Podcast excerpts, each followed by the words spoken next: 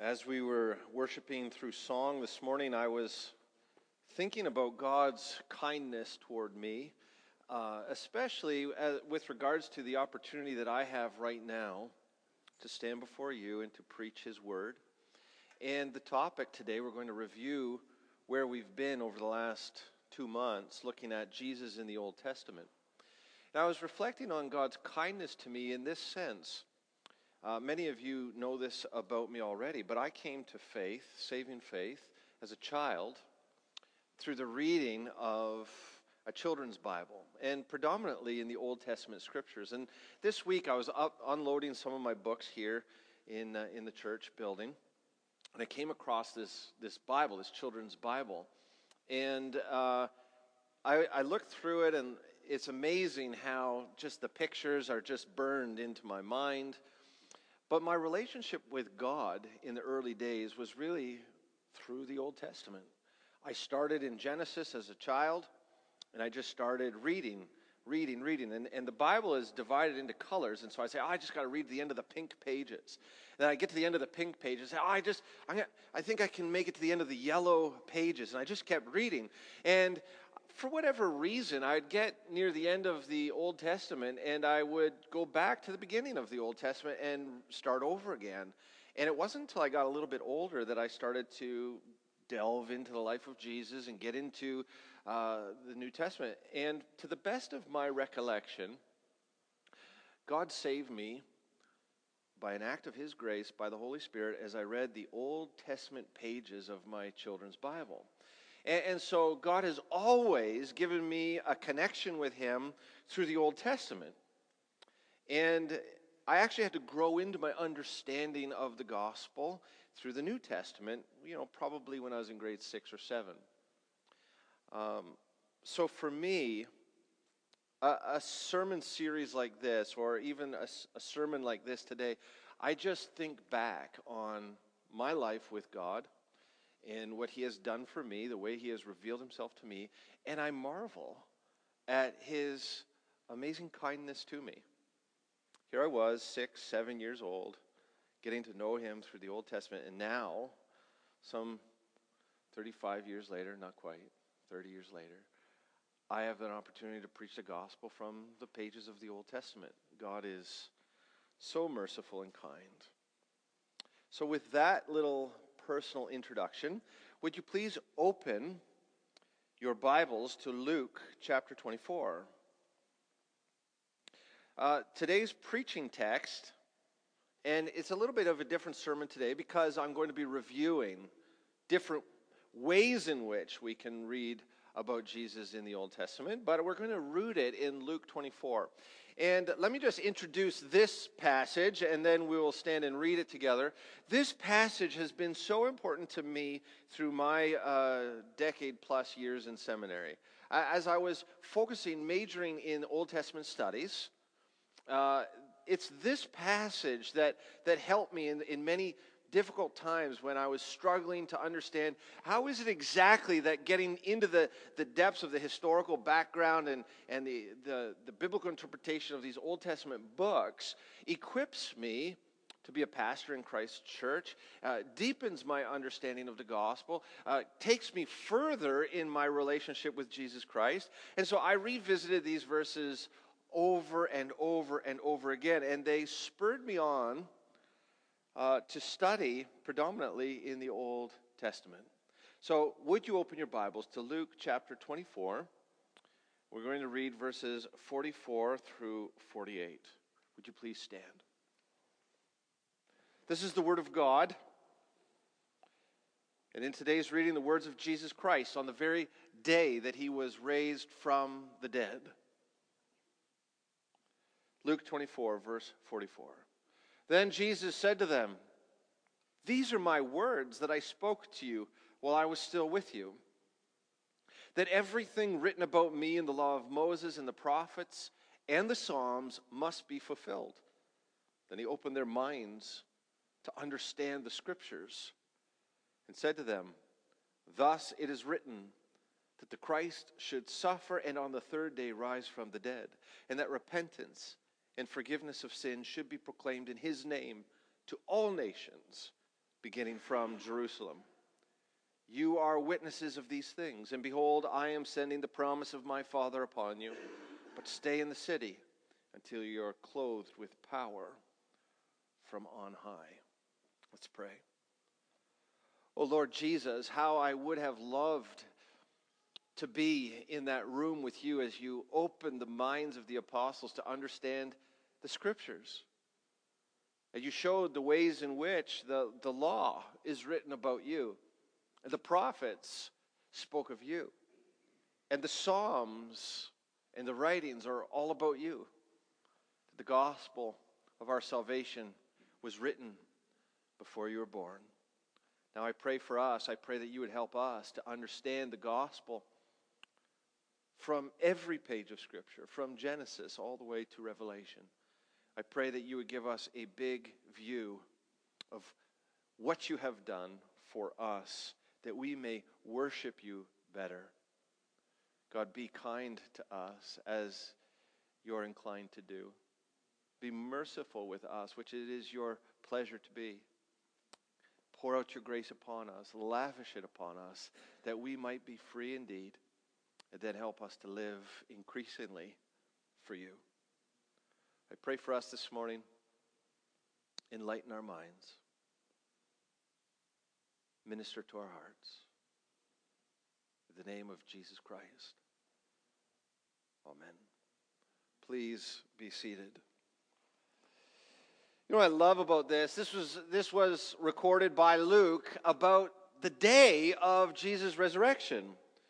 And so he, he says to them in verse 44 Look, I've already told you that all of this was supposed to take place. He's referring to his crucifixion and resurrection because if you read previously in, in this chapter, they can't believe it. Is, is this really Jesus? They see him, but they don't believe. They hear him, but they don't believe. They touch him, they don't believe. So he eats a fish, and he's, This is Jesus.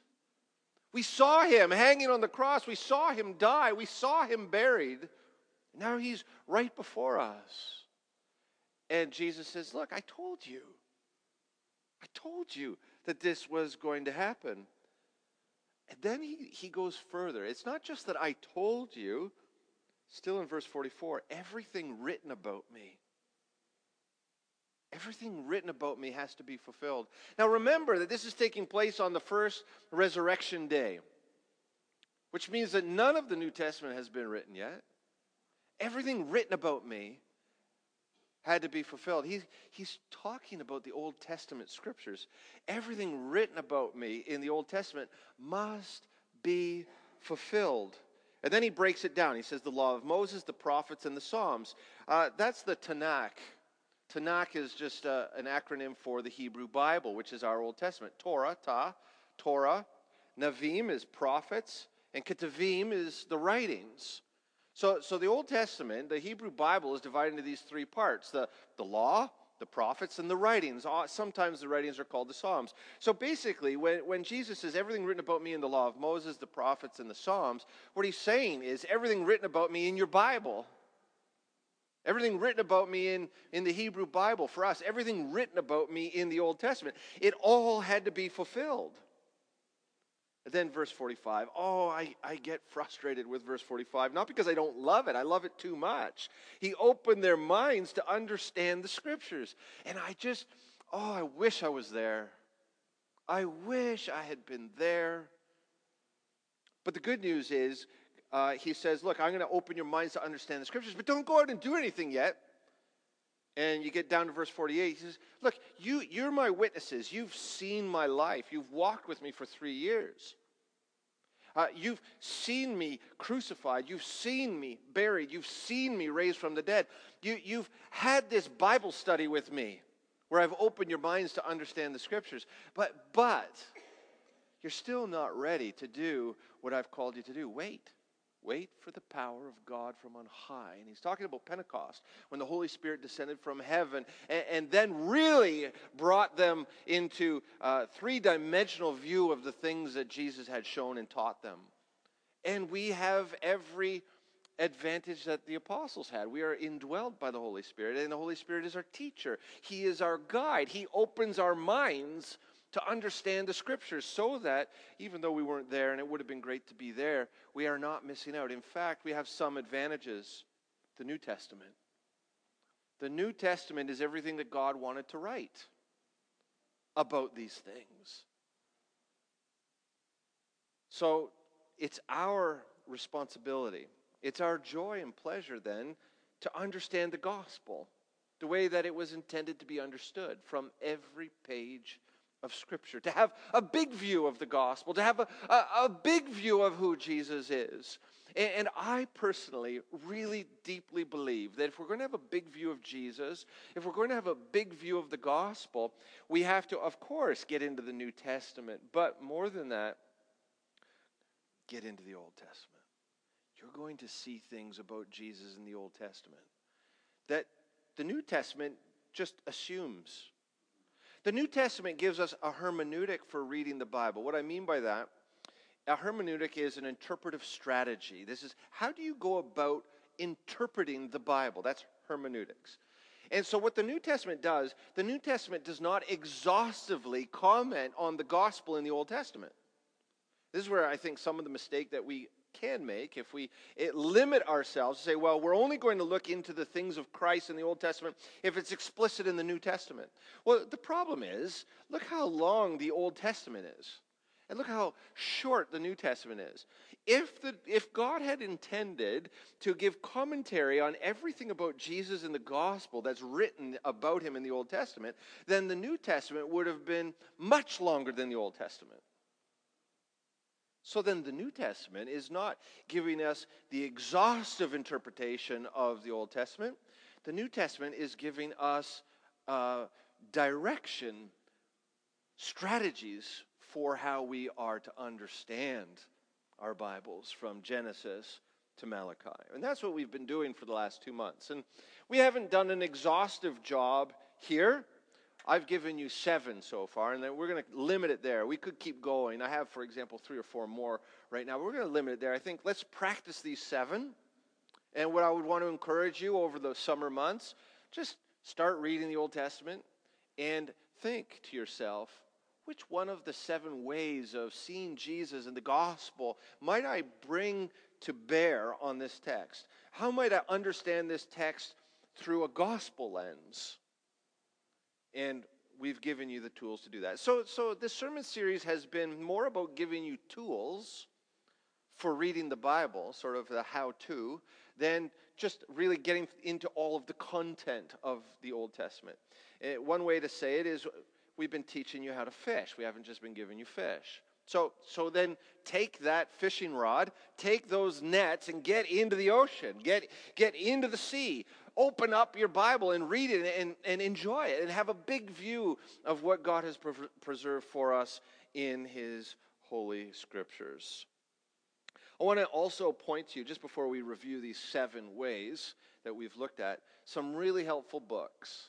And I have I don't know, maybe 10 or 12 books that I could recommend, but these would be the three books I, I think are accessible and maybe the most helpful.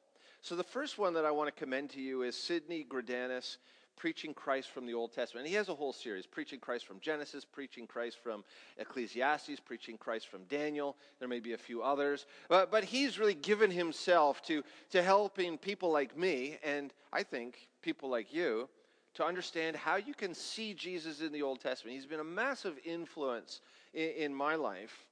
And so it is a bit more uh, academic than the other books, but there's, there's some really good stuff there. And so I'd recommend that book to you. The second one is Graham Goldsworthy, Preaching the Whole Bible as Christian Scripture. So these are preaching books, but they don't need to be preaching books. You could rename them uh, Interpreting the whole Bible as Christian scripture, or interpreting Christ from the Old Testament, or seeing Christ in the Old Testament. It just happens that the target audience of the book is preachers, but it's for you as well. And then the third would be Bryan Chapell, Christ centered preaching. So these are some of the resources that I would commend to you. So, with that as our, our foundation, our introduction, let's take a look at the seven ways in which we have learned that we might get into the Old Testament and see Jesus. The first one, if you remember back, this is going back eight weeks now, uh, is type scene. type scene. The type is because we're going to see what a typology. It's a kind of typology, but it's more more plot based typology. We're going to talk about typology second. But a type scene is just a series of plot points that intentionally repeat. So if you've ever decided, and don't show your hands, but have you ever decided to try and start reading the Bible in Genesis and read your way all the way through the Bible? If you ever have done that, or if you're ever going to do that, I highly recommend it. Uh, what one thing that I would want you to try to do is pay attention to patterns in the plot. And, and as you start going, you don't have to get very far before you start to say, hey, this story sounds a lot like another story that I've read. And there's all kinds of them in the Bible. And, and, God loves a good pattern. And so something happens in history, then you get a little bit further, the same thing happens, or something very similar. You go a little bit further, the same thing happens over and over again. Um, so we looked at uh, the woman at the well. You, there's several occasions where a man goes to a well, he's far from home, he sits down, women come out to the well, somebody draws water, the woman goes back home, tells everybody, There's a stranger at the well. He's invited for supper. He happens to get engaged at supper. That's moving pretty quick, but it happened many times in the Bible. Then they consummate their marriage. And that happens uh, one, two, three, four, five times. So, okay, what's, what's with that story? Or in the book of Judges, you have that pattern, right, of all of these judges. Uh, uh, Israel's at peace, they're worshiping God, then they fall away and they sin against God. So God raises up the Philistines or the Moabites or somebody else to oppress them. They realize that they've sinned. They cry out to God in repentance. God raises up a judge. God saves them, and then they're at peace again and they're worshiping God the way they ought to be. That happens over and over again. So just look for these patterns. And what you will find, and the question you want to ask is how does this pattern find some kind of climax in the life of Jesus Christ? And, and that's the point. Uh, it's not just finding the patterns, but you want to say, how does this pattern help me to understand something about Jesus? So if you take the woman at the well, for example, we notice that when you get into that type scene, at the end of it, the man is married. Now you start reading John 4. Jesus is in Samaria. He's far from home. He sits down at a well. A Samaritan woman comes out to the well. Then they have this long conversation about drawing water. And Jesus says, I have living water that I would like to draw for you. And then he reveals himself to her. He's in a marriage type scene with a Samaritan woman. That's significant. There's something more than Jesus breaking down social taboos. There's something deep and profound about the gospel in that chapter. And, and, you have to understand this type scene in order to even see it. Would Jesus marry a five times w- married Samaritan woman who's part ethnically Jewish and part ethnically Gentile?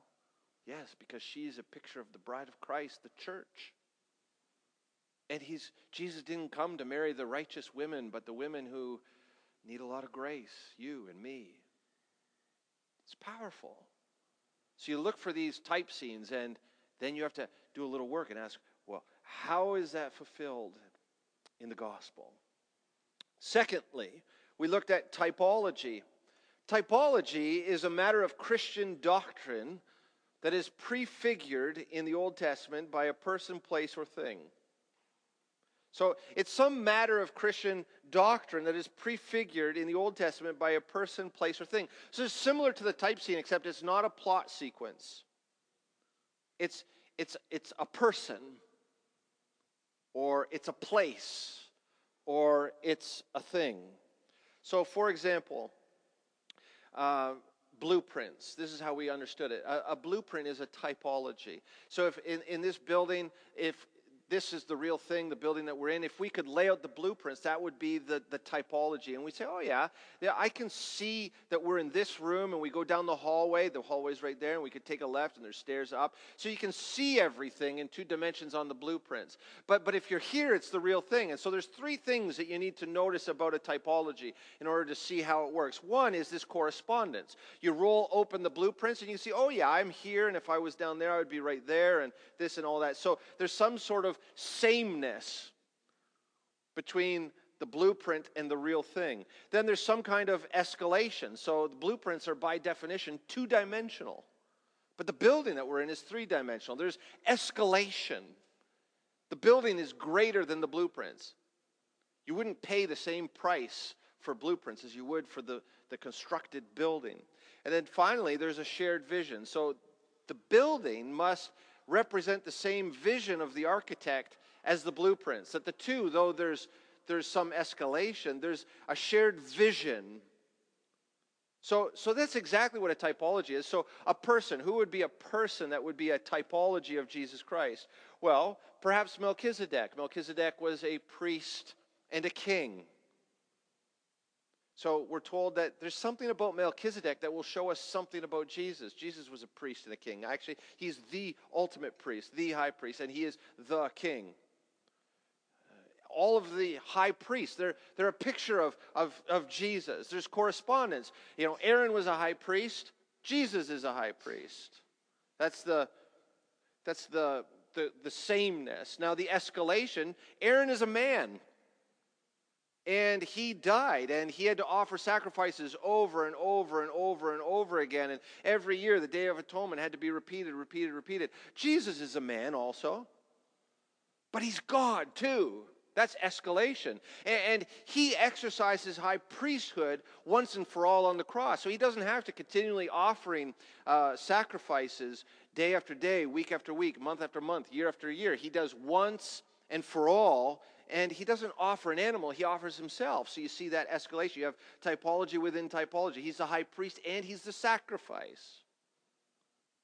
Shared vision, though, all of these, the role of the high priest was to mediate God's relationship with his people. That's the same vision that Jesus, there's one God and one mediator between God and, and humanity, the man Christ Jesus. The same vision. What Jesus does, it shares a vision with what the high priesthood did.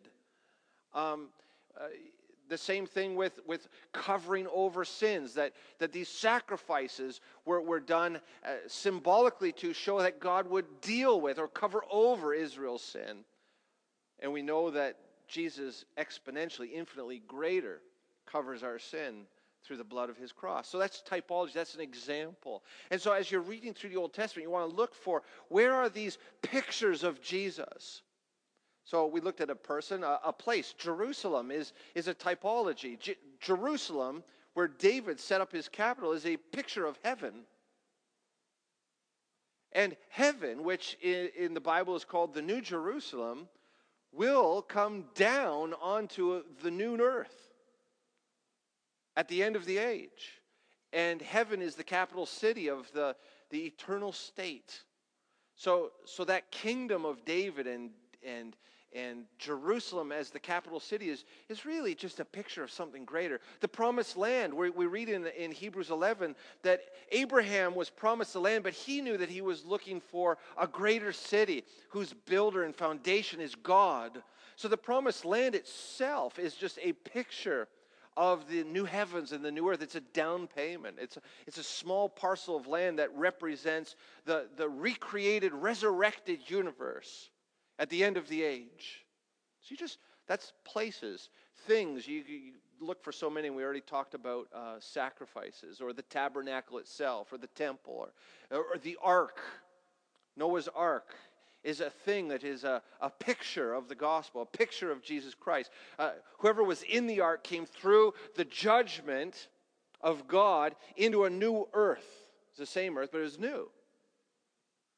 Same with us. If we're in Christ, we'll go through the judgment of God. We'll come out on the other side into a new heavens and a new earth. So that's typology. It's a really powerful way to see Jesus in the Old Testament. The third way that we looked for Jesus in the Old Testament was historical progression. And this one is so simple and, and yet so helpful and so frequently overlooked.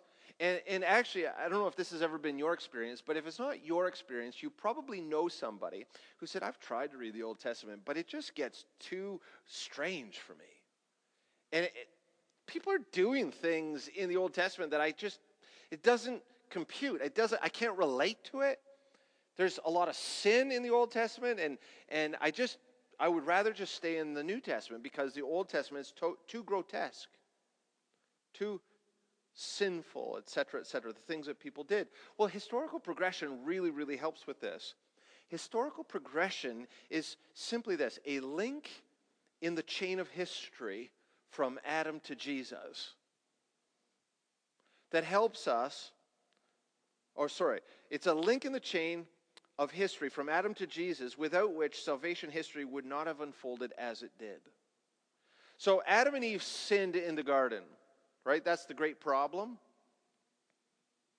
And we have to get to Jesus before God gives us the final ultimate rescue from their fall into total depravity.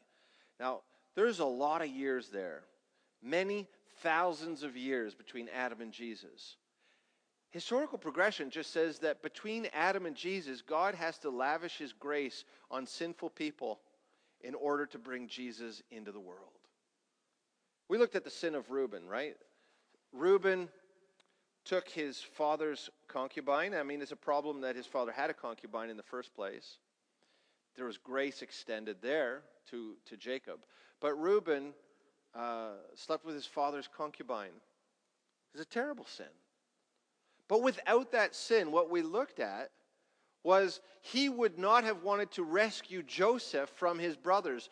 Joseph's brothers wanted to kill him, but because Reuben was uh, in his father's bad books, and because Joseph was his, was his father's favorite son, Reuben said, No, we can't kill him because Reuben wanted to restore Joseph to his father in order to be restored and to gain some favor with his father. So the sin of Reuben actually saved Joseph's life.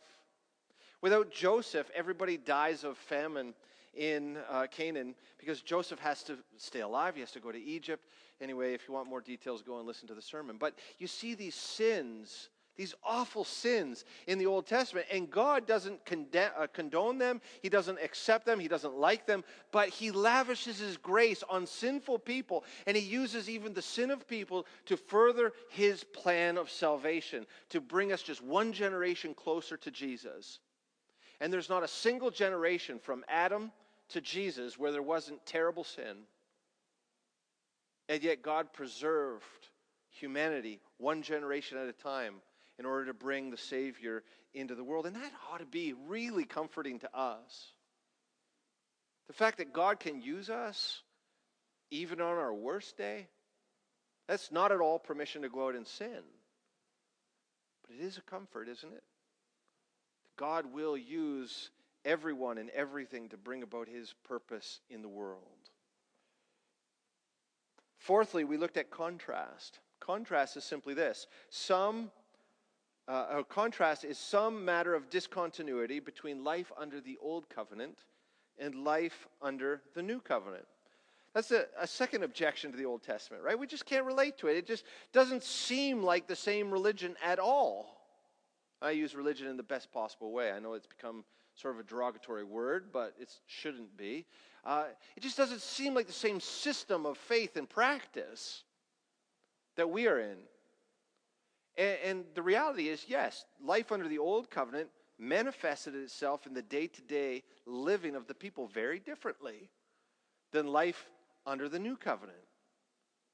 So, whenever you find those contrasts between life under the old covenant and life under the new covenant, you know how you can reconcile the differences. It's not that God has changed, it's that the old covenant has been fulfilled and transformed by the incarnation, the birth of Jesus, the life of Jesus, the death of Jesus, the resurrection of Jesus, the ascension of Jesus, and the promised return of Jesus. That, that foundational, central moment in all of history changes things.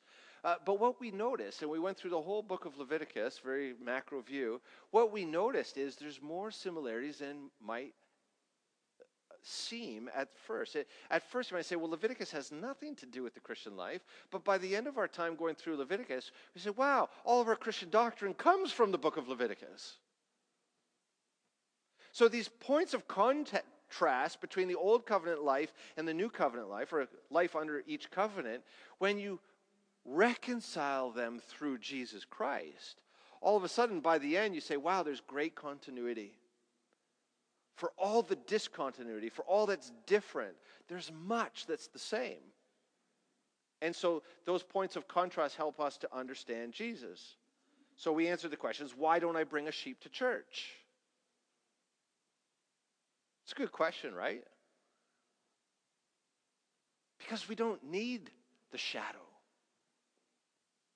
The, the blood of sheep doesn't take away sin.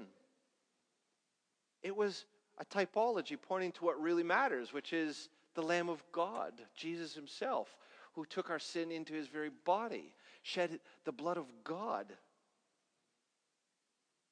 on the cross, and then was, died and was buried and took our sin and buried it with Him. So we don't bring a sheep, but we bring Jesus Christ and Christ crucified. So what seems like a great discontinuity, all of a sudden you see continuity between sacrifices in the old covenant and the once for all sacrifice of Jesus Christ. Uh, why can I eat bacon? I think pork is a great Easter meal because they couldn't eat pork in the old covenant. It was an unclean animal, but now we can eat it. Is it just like, well, that uh, clean and unclean legislation has nothing to do with us? No, that's not it at all. It's that we have been sanctified as we've been we've gone from unclean to holy because the food laws were always just pointing to a greater reality, which is that total depraved people are unclean in their hearts. And the cross of Jesus sanctifies us. I'm using that word in a priestly way that is, sanctification is just a word that means that's when God makes something holy or someone holy.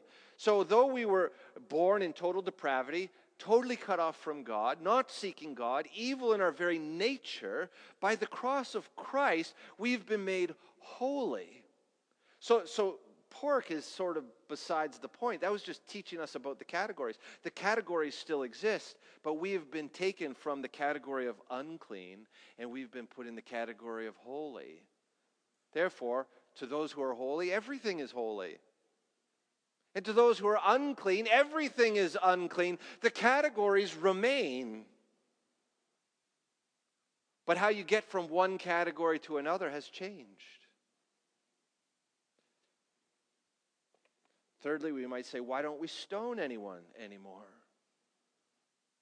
I mean, these are just examples.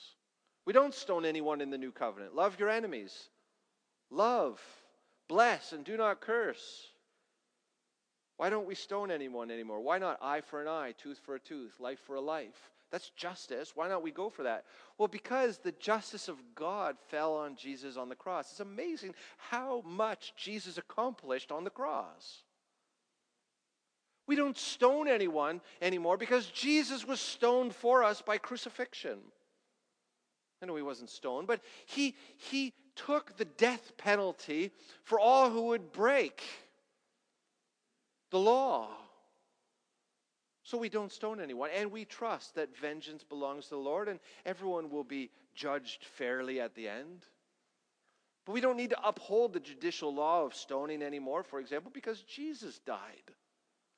So, all of these points of contrast, really fascinating to give you a, a, bigger view of the gospel. Um, just what it was that Jesus accomplished on the cross for us. Next, we looked at theophany. What is a theophany? A theophany is a manifestation of God in the Old Testament. And what we said was that when you see God in the Old Testament, you, at, at the very least, you see the triune God. Father, Son, and Spirit. And we know that Jesus is the Son of God, the second person of the Trinity. Therefore, Jesus, by virtue of his oneness with the Father and the Spirit, is the God of the Old Testament. Now, this will radically change the way you read the Old Testament. If you read the Old Testament and every time God speaks, you, you think of Jesus speaking, because whether it was the Father or the Spirit or the Son, the three speak with one voice. They share one will. They're completely unified in every, every, everything. Their will is one. Their, their activity is united. Uh, Father, Son, and Spirit work together in creation, work together in sustaining the universe, work together in redemption. So, where the Father is, there's the Son and the Spirit also. And where the Son is, there's the Father and the Spirit. And where the Spirit is, there's the Father and the Son. So, at the very least, to recognize that it's not right to read the Old Testament this way that God the Father is the God of the Old Testament, and then Jesus shows up in Matthew. It changes the way you read the Old Testament. Because, you know, this caricature of God, that God is, is mean and, and severe and harsh in the Old Testament, and he's, he's mild and meek and, and cuddly in the New Testament. It's just not biblical. God is always the same. Do you know where the most violence in the Bible occurs? Old Testament or New Testament? You're, you, you can, this is a leading question, so you know where I'm going. New Testament. There's no more violent passage of Scripture than the crucifixion of God in human form. That's violence with a capital V. Uh, nothing in the Old Testament compares to that. But we've become, it's become sanitized, right? We just sort of, oh yeah, Jesus on the cross. Judges 19, which we went over, that's hard to read, but we can get through Good Friday pretty easily now. To our shame.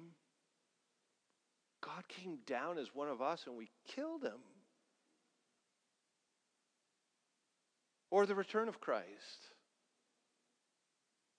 Do you know that the book of Joshua, the conquest, which some Christians are so embarrassed about, which we shouldn't be embarrassed about, we're so don't know what to do with the fact that God would, would command the killing of so many people. Do you know that that is just a typology of the return of Christ? It's a picture, it's a prophetic picture of what's going to happen when Jesus comes back to take back the world. Do you know who spoke about hell more than anyone else in the whole Bible? Jesus. So we have these caricatures of the Bible, and one way that we can sort of help ourselves to level out is to say, well, Jesus is the God of the Old Testament with the Father and the Spirit. And, and, the angel of the Lord, when you see the angel of the Lord in the, in the Old Testament, that's the pre incarnate Christ. You'll notice that the angel of the Lord shows up and starts speaking, and then all of a sudden people are worshiping the angel of the Lord as if he is God. Because he is God, because it's the pre incarnate Christ. The commander of the Lord's army in Joshua 5 is the pre incarnate Christ. So Jesus, in his pre-incarnate, that is before he became a man, shows up in the Old Testament. Uh, when when Jesus says, "Before Abraham was, uh, before Abraham was, I am," I've always been. And, and right before that, he said that Abraham saw my day and was glad. And there are places where you might say that, wow, Abraham had an opportunity to meet the pre incarnate Christ. And what did they talk about? I don't know all of the details of that.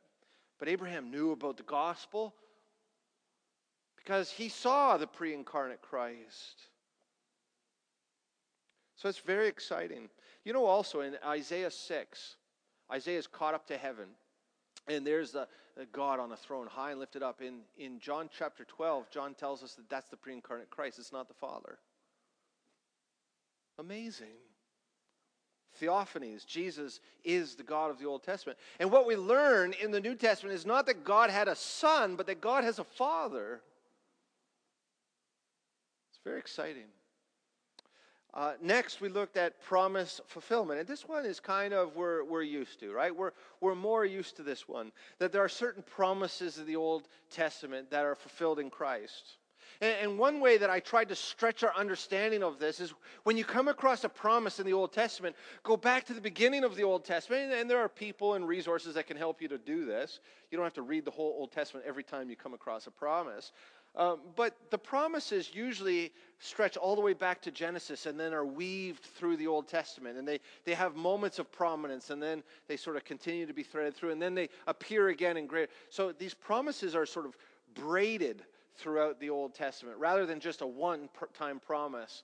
God braids these promises through the Old Testament. So, first of all, when you come across a promise, you want to look backward. You want to say, what, are the, what is the history? What are the roots of this promise? And then you, you take it forward and you want to see how might Jesus have fulfilled this in his first coming? And I think often we stop there, but then we want to keep going and we want to decide how might Jesus fulfill this in his second coming. And so many of the promises uh, are partially fulfilled in the first coming of Jesus, but find their ultimate consummation when Jesus returns. And we need to be a people that begins to picture the gospel and biblical theology, not stopping at the ascension of Jesus and the activity of the church, but longing for, hoping for, factoring in the return of Jesus, our own resurrection from the dead, our own glorification, uh, uh, the resurrection of the universe, eternal life with God, and factor that into these Old Testament promises. And it really fills them out. We looked at the Davidic covenant, and we said it's, the Davidic covenant is so much more than just that one of David's sons would reign as king forever. That's true. That's a, that's a great piece of the Davidic covenant. But we looked at, at what the Davidic covenant was all about. It was all about God building a house for David. And we looked at the five ways that, that God would build a house for David. Go back and listen to it if you weren't here. Lastly, we looked at illustration. Um, illustration is a matter of Christian doctrine that is described in the Old Testament rather than defined. God taught theology by telling stories, mostly, in the Old Testament. And that's really interesting to me. And, and there's a very helpful uh, didactic, or what would I, didactic. There's a helpful way where you can learn about theology, or you can understand the way that you might learn about theology by the way in which God taught theology in the Old Testament. God decided that he was going to tell stories. The law, for example, uh, Genesis, Exodus, Leviticus, Numbers, and Deuteronomy. Yeah, there are some moments in there where he just gives you the law, but most of the law is narrative, it's a story. So, how is that the law? Well, God is describing for us the law, He's not just defining it. Now, this is what I love about this, about the way that God did this. I am convinced that if we would just read the Bible like a book, it's funny that that's almost controversial to say that. If we would just read the Bible like a book, well, it is a book. If we would just use the skills that we have to read the Bible, like we would read any other book, and I know it's not any other book, it's the book. But if we would use the skills that we use for other books, and we would use those skills to read the Bible, and if we would just have fun reading the Bible, if we would could derive joy and pleasure and not worry about how does this relate to my life right now? And you're like, Israel's unfaithfulness in Judges 2.11. I don't know what that has to do with me. Like, if we would just take the pressure off, if we would just read it and, and enjoy it and just get lost in it and, and forget about ourselves for a moment, if we would just stop thinking about how does this apply to me and what, what do I do with this and all of that, if we would just enjoy it for what it is as a story the theology will take care of itself.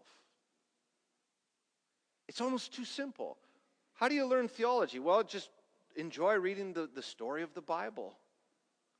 And the Holy Spirit will take those stories and He will teach you theology.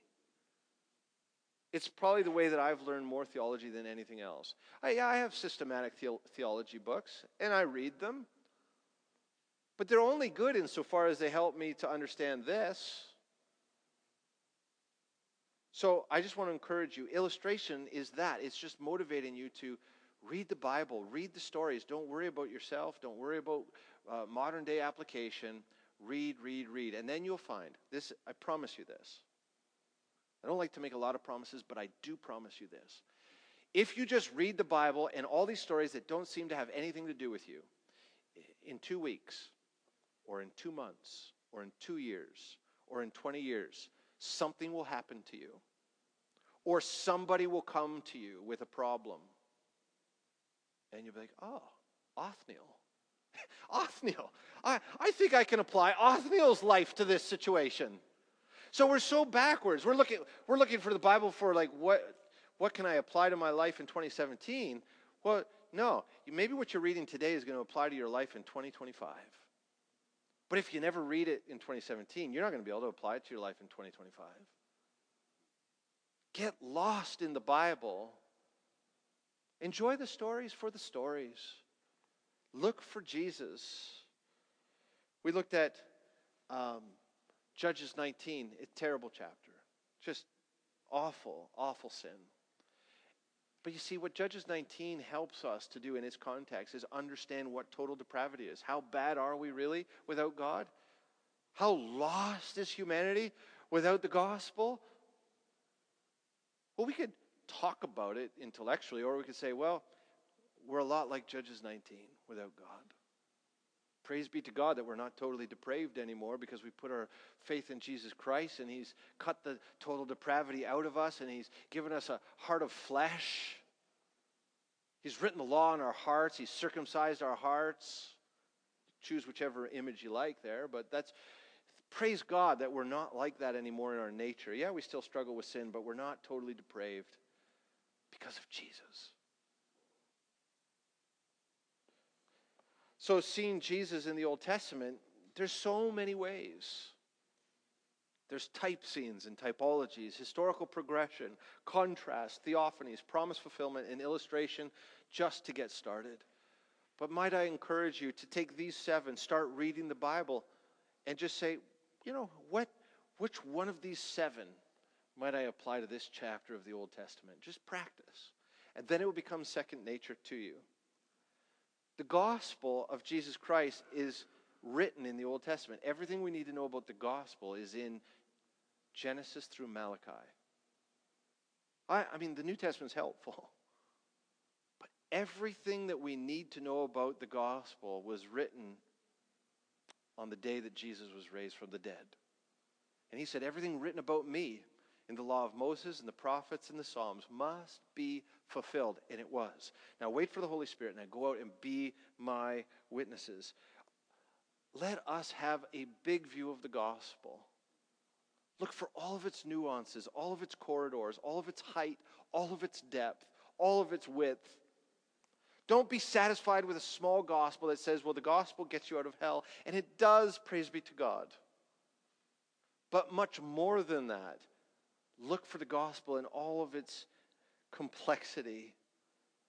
Have fun reading the Bible, and the theology will take care of itself, and you will come to know Jesus like you've never known him before.